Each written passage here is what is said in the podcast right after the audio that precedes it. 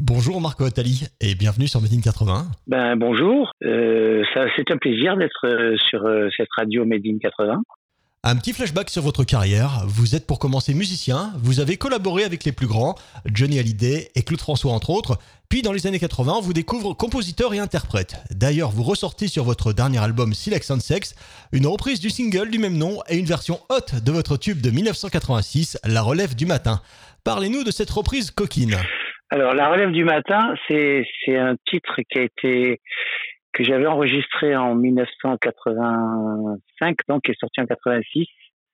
C'est une chanson que j'avais fait juste après T'as le loup Coco.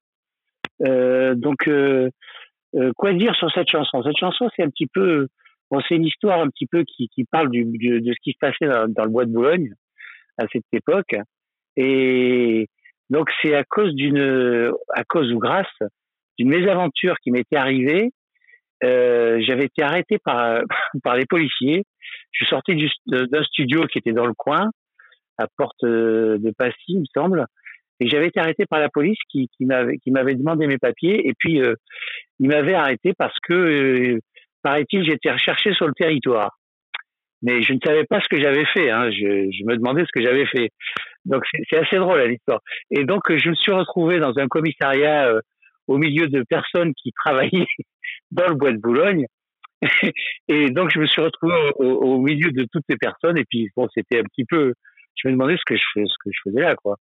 Et le, je suis resté que, quand même quatre heures dans ce, dans ce, dans ce commissariat.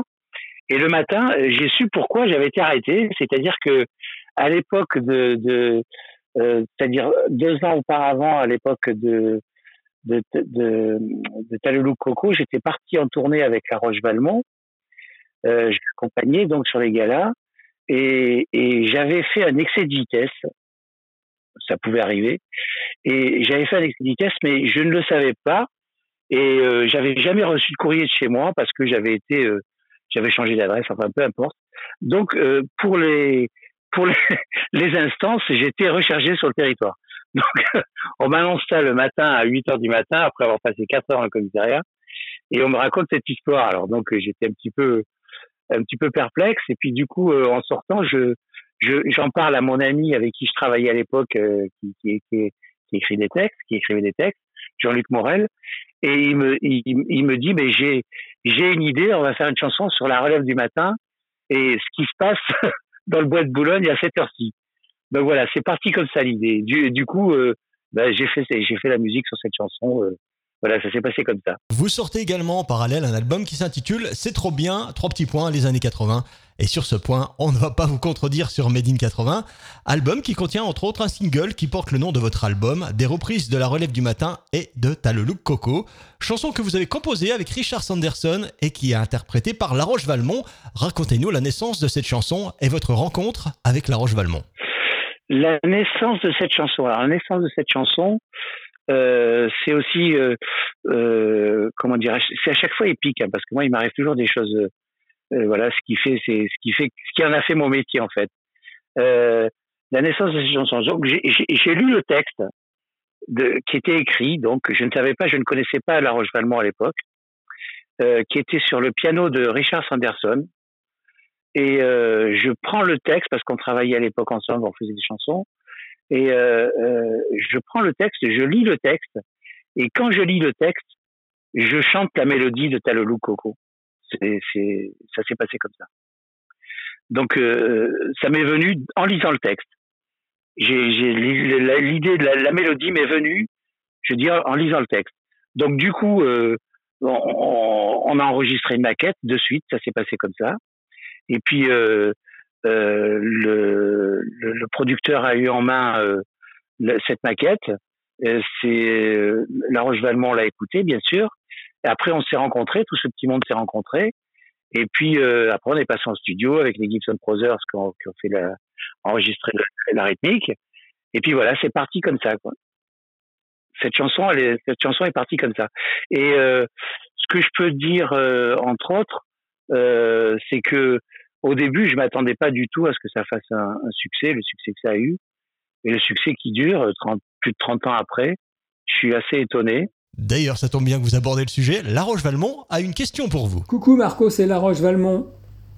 Quand le Coco est sorti en 1984, je ne pensais pas que ça allait être un succès, et encore moins que 30 ans plus tard, la chanson continuerait à passer en radio et en télé.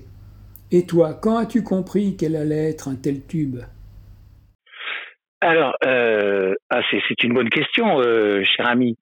Euh, moi, je m'en suis, donc comme je l'ai dit tout à l'heure, au départ, quand, quand on a commencé à travailler dessus, je ne pensais pas que ça allait que ça allait faire. Bon, c'était une chanson parmi tant d'autres en fait. Et le seul moment où j'ai eu où j'ai pensé que ça allait être un tube, c'est ça venait pas de mon fait on était en, en, mixage, on était en train de mixer le, le titre, et c'était Dominique Blanc-Francard qui, qui le titre que tout le monde connaît, bien sûr, euh, qui a fait beaucoup de, qui a, de, qui a enregistré euh, beaucoup de succès de, de cette époque-là, des années 80. Et euh, donc il était en train de mixer, on était en train de mixer, et puis euh, au bout d'un moment, il se retourne vers moi euh, et puis il me dit c'est un tube.